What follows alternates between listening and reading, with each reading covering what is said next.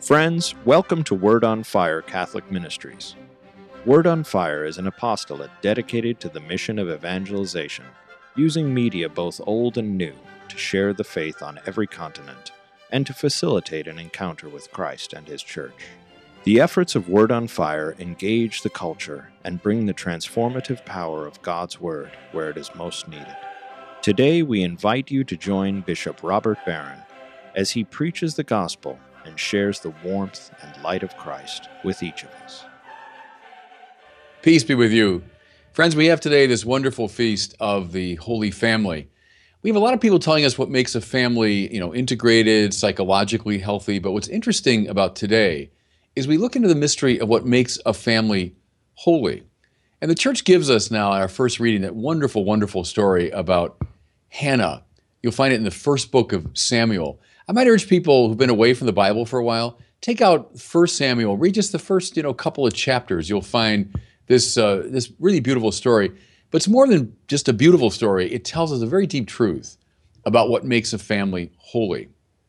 So we're told of a man named Elkanah and his two wives, Penina and Hannah.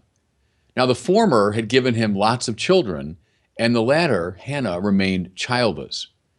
So, on a regular basis, the uh, family went up to worship the Lord at the temple in Shiloh. Now, this is way before we have the Jerusalem temple that was built by David's son Solomon. But at the time, the Ark of the Covenant was kept in the temple of Shiloh. So up they went, and Hannah, on a regular basis, would beg the Lord, beg the Lord for a child. Now, though she was barren, Elkanah loved Hannah with a very special devotion.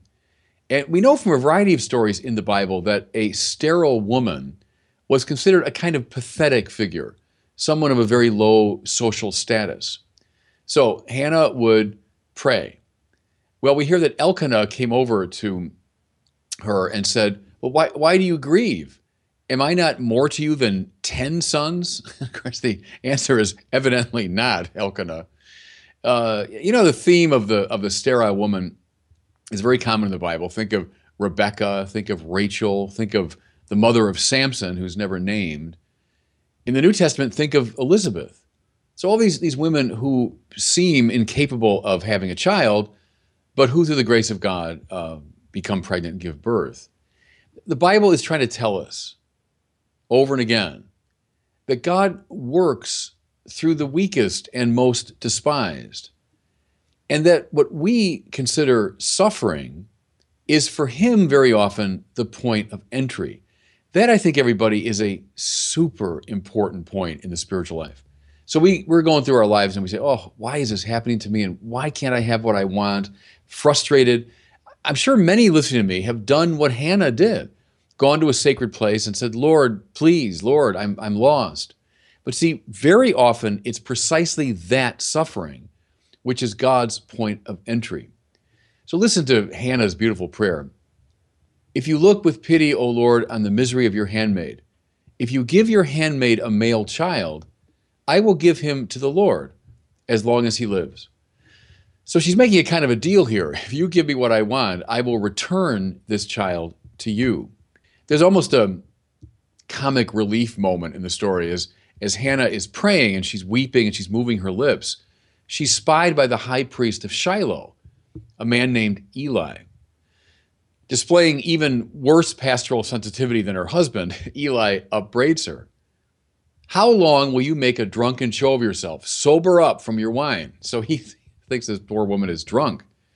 But Hannah, with great dignity and self possession, explains I have had neither wine nor liquor. I was only pouring out my troubles to the Lord. Now, there's a wonderful irony here in there because here's the official high priest of Israel. I think the holiest guy in the country. But in fact, he's sort of the ne'er do well, while this lowly, sterile woman is the vehicle through whom God will act. See how the Bible always turns things upside down, upsets our expectations, compels us to look at the most difficult things as, in fact, the point of grace. So the Lord heard the prayer of Hannah. She gives birth to a son, whom she names Samuel, Samuel. which means the name of God. And the point seems to be that this child from the beginning has been claimed by God. Now, once the child was weaned, so, you know, the kid is pretty young, no more than, I don't know, year or two. She returns to Shiloh and gives Samuel to Eli. So she's utterly faithful to the promise she made. Lord, you give me a son, I will give him back to you. I, I love this now in the uh, story of Hannah. Having presented her beloved son, her, her sought after son, she gives voice to one of the most beautiful prayers or hymns in the Bible. In fact, it's the canticle after which the canticle of Mary in the Gospel of Luke was modeled. She is, in a certain sense, praising herself, but only as a vehicle of God. She says, My heart exalts in the Lord, my horn is exalted in my God. Again, notice how like this is to Mary's, My soul doth magnify the Lord. See, Hannah and Mary are similar figures. Mary, too, she's a virgin. How can she give birth? And both express this uh, praise of the Lord. Now, what are we seeing here? What are we seeing? Something I've talked about a lot before, something I learned from St. John Paul II the law of the gift. And I've always said, take this one to the bank, everybody. You're trying to find a, a law for the spiritual life. This is it. And here's how I'd state it your being increases in the measure that you give it away. My heart exults in the Lord. My horn is exalted in my God. My soul doth magnify the Lord. See what all that is saying is precisely at the moment when you give what God has given to you, it's precisely at that moment that you are exalted, that you are lifted up. It goes precisely contrary to all of our expectations that happiness comes from filling up ourselves, filling up what we think we're lacking. In fact, it's just the contrary. Your soul will magnify the Lord, your heart will be exalt- exalted precisely when you give back to God what God has given to you. We have that wonderful and typically biblical rejoicing in reversal. So, Hannah, the bows of the mighty are broken, while the tottering gird on strength. The barren wife bears seven sons, while the mother of many languishes. The mighty, the truly mighty, are those who have given away what God has given to them. Where we always think, oh no, the mighty are those who have filled themselves with the goods of the world. No, no, on the contrary. So the disciples give away the little they have, and they find it multiplied unto the feeding of 5,000. The widow of Zarephath gives Elijah the little she has, and she finds the oil and flour multiplied. We notice too in the story, Hannah is rewarded with five more children three sons and two daughters. Your being increases in the measure that you give it away. Now, here's, here's what I've really been driving at in this whole sermon the peculiarly biblical family values on display in this narrative.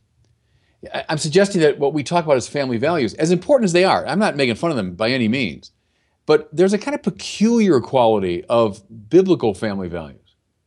Here it is the family exists not for the benefit of the family members primarily, but rather for God and God's purposes. Let me say that again. The family exists not primarily for the benefit of the family members, but rather for God and for God's purposes. So Hannah does not treat Samuel as a vehicle of her own advancement or as an object of manipulation. Rather, she lets him go for God's service. Your life is not about you. The family is not about itself. Rather, if I put it this way, the family is a place where the missions of each family member are discerned and prepared for. Now, with all that in mind, let's go to the gospel for today. This, this endlessly fascinating story of um, the 12 year old Jesus being left behind in Jerusalem, and then his parents searching desperately for him, and then being found in the temple. Were Mary and Joseph deeply upset by his disappearance? Well, yeah, of course. Can you imagine now, parents listening to me, can you imagine their anguish in the course of three days as they searched desperately in the holy city? You know, if, if a child of yours is missing, uh, and there's almost nothing worse for a parent than that. Can you imagine their psychological torment? Did they sleep? Can you imagine three days, three full days and nights? Probably imagining the worst. Torture psychologically. And therefore, from a purely natural standpoint, their exasperation upon finally finding their child was understandable indeed. Mary says, Didn't you know your father and I were searching for you? And again, from a purely natural perspective, how sometimes even callous or cruel the response of a child Jesus can seem. Well, didn't you know? Didn't you know I had to be about my father's business? That's why a lot of people they find this gospel fascinating and off-putting at the same time. I, I don't get it. But what's the point is being made? There is something more important than the natural or the merely psychological. And when we put our finger on that, we, we understand precisely what makes a family holy namely, surrendering to the will and purpose of God. You see the parallel between Hannah, who offers her son in the temple, and now Jesus, who has come to the temple to offer himself. Surrendering to the will and purpose of God, finding your mission, that's what makes a family holy. So, Lots and lots of people, as I said, will tell you what makes a family well adjusted, functional, peaceful. Fine, nothing wrong with that. I'm in favor of it. But see, the church is interested in something more and something deeper. The church wants a family to be holy. And that means the law of the gift. Your being will increase in the measure that you give it away. Here's the irony, I'll close with this. What actually makes a family more psychologically adjusted is when they understand this principle. Let go of each other in a way and give each other to God, and your family will be holy and actually happier. And God bless you. Thank you for listening to this week's homily from Bishop Robert Barron. For more resources from Bishop Barron, please visit wordonfire.org.